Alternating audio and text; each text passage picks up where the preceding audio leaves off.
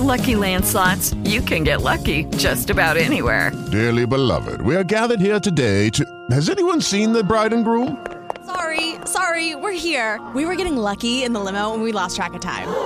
No, Lucky Land Casino, with cash prizes that add up quicker than a guest registry. In that case, I pronounce you lucky. Play for free at LuckyLandSlots.com. Daily bonuses are waiting. No purchase necessary. Void where prohibited by law. 18 plus. Terms and conditions apply. See website for details. Santa Claus, he makes toys and he brings them in presents for us and the other children. He has a way to come to each place. He can get into the houses with chimney. It doesn't.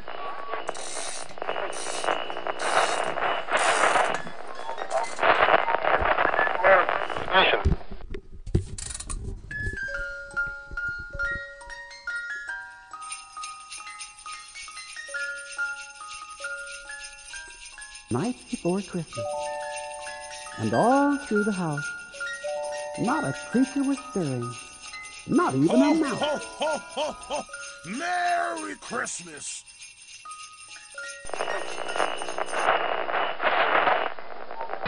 the story.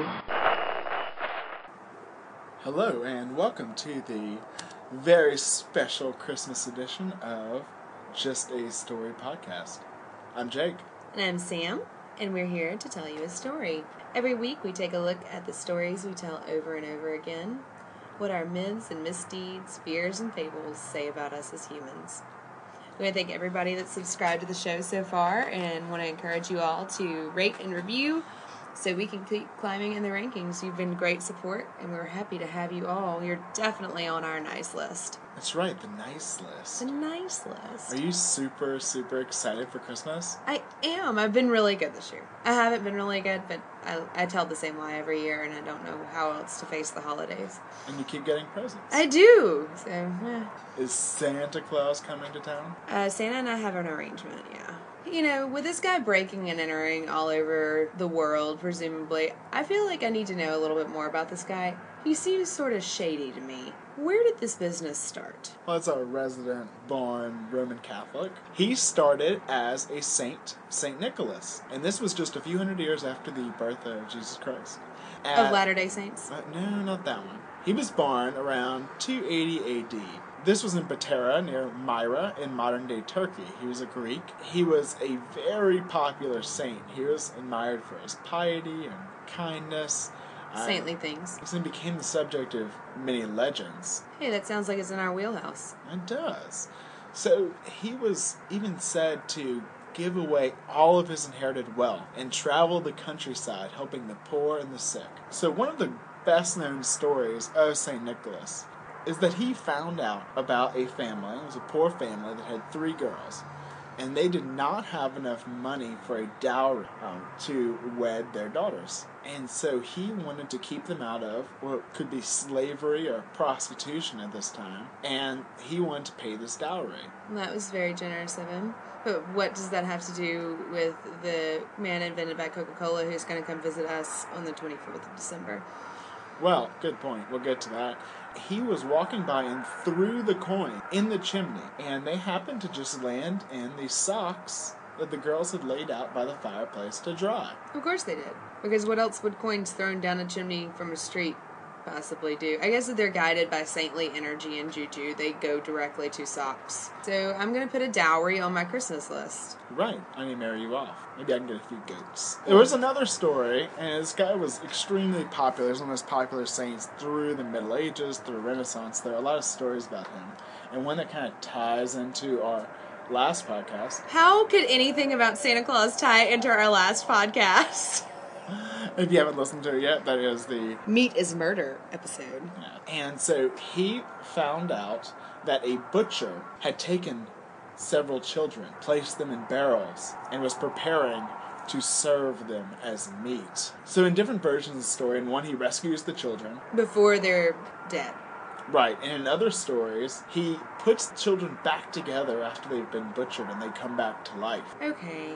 Welcome to Catholicism. Y'all are so morbid. It's, so this is one of the reasons he became the patron saint of children, among many other things. Okay, so he's like some weird Dr. Frankenstein possession giving gold coin throwing Greek Turkish saint. Okay. Yes. Yeah, he's definitely on the nice list.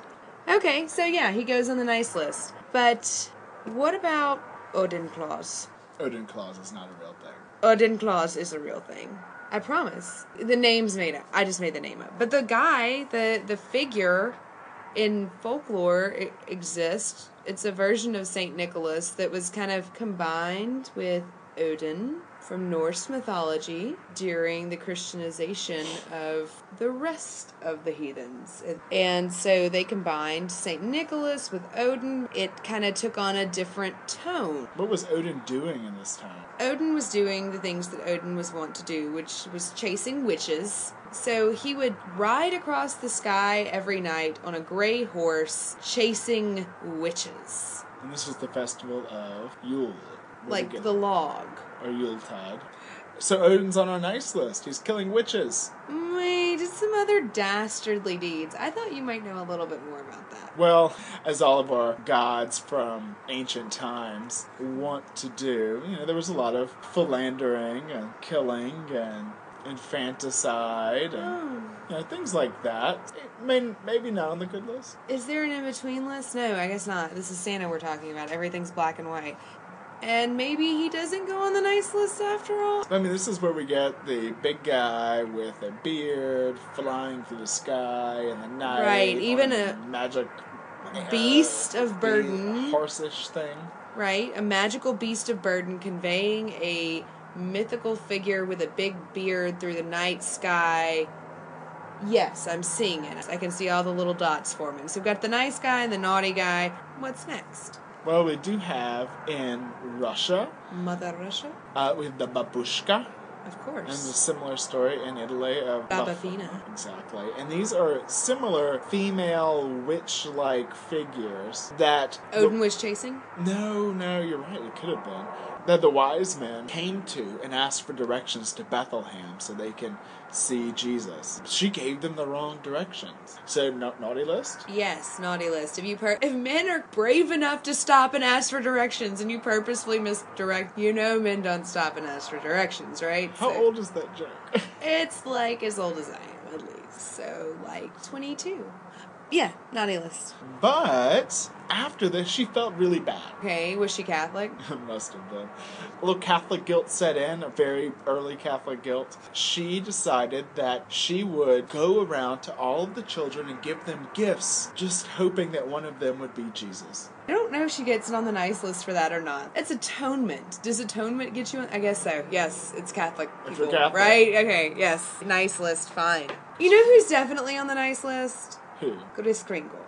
He was uh, like a little angely baby Jesus figure, and he delivered presents to good kids. Why did they have baby Jesus coming around delivering gifts? Well, the war on Christmas has been long and hard. Back then, they thought that this Santa figure had too little to do with the birth of Jesus, so why not have Jesus himself give the presents and get some good PR? I think Martin Luther was really one of the ones that pushed this. The Protestants have never been fond of Saint, so they decided that they would have Jesus himself deliver presents in baby form, which is definitely on the nice list. I guess Jesus can go on the nice list. He was a righteous dude. He was a Capricorn, he ate organic food. Good old Kris Kristofferson. better than Kris Kringle. Okay, so the reason we started down this rabbit hole is because there's a story by David Sedaris which centers on the absurdity of other cultures' interpretation of holiday tradition. And one of them, my personal favorite, involves six to eight black men. In the Netherlands, they believe that Santa goes around with, well, they were slaves, but now they're just some bros he hangs out with, and the six to eight black men convey him around and beat children with sticks when they're bad. So this is good old Sinterklaas. I love that story. Everyone should go listen to it. Pause, go listen. Welcome back. How was that? Was that good for you? It was good for me. Yeah, let's keep going. So the modern day take on this, good old Black Pete. And Black Pete is a Moor. A moop. He's often depicted in blackface. No, he's not. Yes, he is. Shut up. Which, by the way, ninety percent of Dutch do not feel that he is a racist character. 90% of the Dutch are wrong. And he may have originated as a demon helper to Santa Claus Why would a demon help Santa Claus? because he had him in chains, and he had dominion over the demon. yes, because he's a saint. And so he was his pet demon. pet demon that then developed into slaves that then developed into a Moor. This Moor would steal the evil children, throw them in a sack, and take them back with him to Spain. Spain? Why did he live in Spain? Because he was a a Moor. He was a Moor. Okay. He was like, that's not the North Pole. There was a point in time where uh, the St. Nicholas figure was, he was someone that rewarded good kids and then would punish the bad children. And this is one of the examples where that got split up. You had Santa being the good guy, and Mhm. good old Black Pete, Blackface Moor, being the bad guy. This right? So if this is like the separation of super ego and ego, we have the Santa Claus model moving toward, toward just being nice and only doing good things and we have this guy kind of taking an intermediate position where he's a little more aggressive towards children and has less of a, a good streak then i think that the further de-evolution of santa claus's dark side can only be krampus Krampus. so Krampus is in the alpine regions of Germany and Austria, and he is a horned demon, anthropomorphic and changed shape, who punishes bad children. And if you've seen this thing from early depictions on to what goes on on the streets at festivals, I guess cosplay is so he punishes bad children, and he's grotesque and really scary looking. Like, he's the true id of Santa. And we are going to put Krampus firmly and soundly on the naughty list, I believe, just for looking like that. I'm sorry. So so far on the naughty list we have Black Pete, Yeah, Krampus. yeah. In the maybe naughty list we have Odin and Babushka. I think Babushka was a hussy. I don't know. I just like don't feel comfortable with letting her on the nice list, but whatever. Fine. Well, but we have the nice list. So on the nice list we have Saint Nicholas. yeah. He's a saint. Yes. And then we have Christkind, Yes. which he's Jesus. right. Do we have anyone else that can go on the nice list? Oh, well, there's Father Christmas. Father Christmas is kind of like the second ghost in A Christmas Carol by Charles Dickens. My, my strongest mental image of him is from the Muppet Christmas Carol, where he's kind of foamy and has the big red beard, but I don't know if he always has the red beard, but he wears like green robes and like it's associated with like overindulgence and food and jolliness. The British kind of during the Victorian resurgence of Christmas.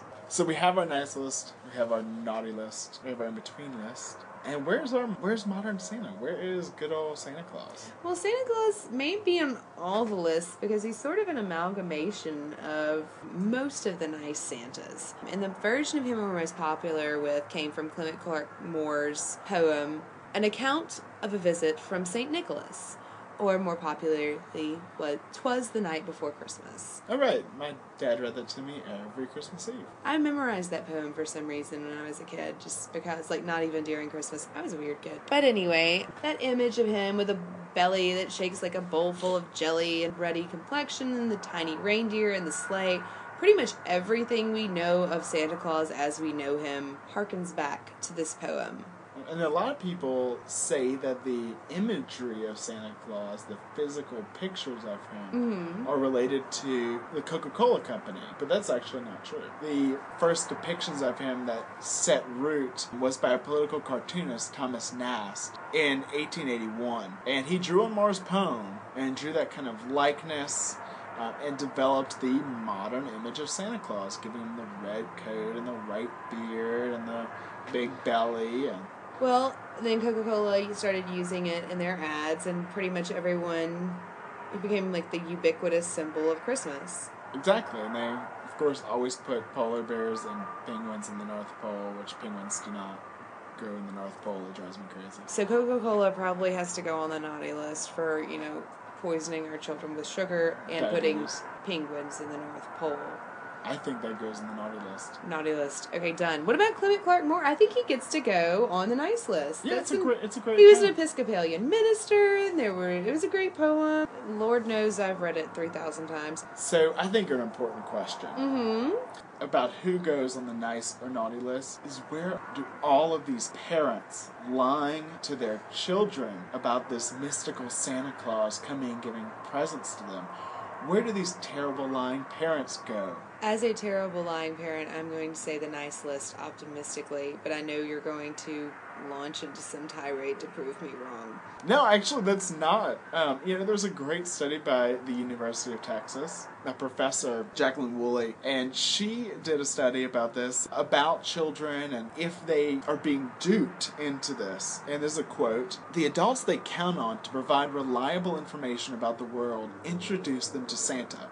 Then his existence is affirmed by friends, books, TV, and movies. It's also validated by hard evidence half eaten cookies, empty milk glasses by the tree. In other words, children do a great job of scientifically evaluating Santa, and adults do a great job of duping them. So, I concede they probably deserve to go on the naughty list.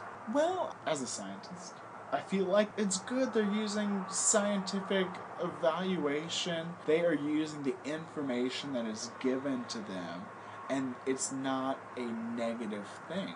They're developing their kind of thought process and using it. Well, you wouldn't say that the murderer was nice because he did such a lovely job staging the crime scene that the police believed exactly what that he was telling them. And besides, how do they respond when they find out they've been lied to? Well, there was another study by a Cornell professor, and he interviewed more than 500 kids. This guy's name is Dr. John Condry. According to him, he says the most common response to finding out the truth was that they felt older and more mature. They now knew something that the younger kids did not. Okay, so maybe this is our modern day rite of passage into adulthood. Go from a child who believes in Santa to an adult who knows better. I mean, it's more humane than like some of the scarification ceremonies and stuff in Africa. So Maybe it has its place. That is a really messed up analogy. We're scarring children for life. I don't care what you say. It's terrible. I can't believe you take part in this. so you're saying parents are naughty? yes. I'm saying it's okay. I'm putting them on the nice list. We're gonna have to agree to disagree. You're gonna get cold. Whenever I'm thinking about Santa Claus, I always think about my college discourse class. We were discussing various philosophers, and we landed upon one Jeremy Bentham. You probably know him from his appearance on Lost, but he was, in fact, a philosopher. And one of his contributions to society was the Panopticon, a design for prisons. So in the center, there is a watchtower. On all sides are cells. In the watchtower, there are lights that project out that keep the prisoners from knowing when the guards are in the watchtower. Also, it keeps them from knowing which direction the guards are looking. So at any given moment, someone could be looking directly at you. And this was supposed to enforce good behavior. So Sam, you've been making some great analogies in this episode. So do you have an analogy for us now? I do. My teacher said to my class, So, what construct in modern society functions like a panopticon? And being me, I say Santa. And she says, Or God. And I said, Or, or God, yeah. That is sort of how Santa works for us. He's kind of that enforcer of good behavior. He sees you when you're sleeping and he knows when you're awake. He knows if you've been bad or good. So be good, for goodness sake. Or Krampus will come. So we're peddling this story to our kids. And to them, it's not just a story. Okay, round two. Name something that's not boring. A laundry? Ooh, a book club. Computer solitaire, huh? Ah, sorry, we were looking for Chumba Casino. That's right. ChumbaCasino.com has over 100 casino style games. Join today and play for free for your chance to redeem some serious prizes. ChumbaCasino.com. No purchase necessary. Forward prohibited by law. 18 plus terms and conditions apply. See website for details.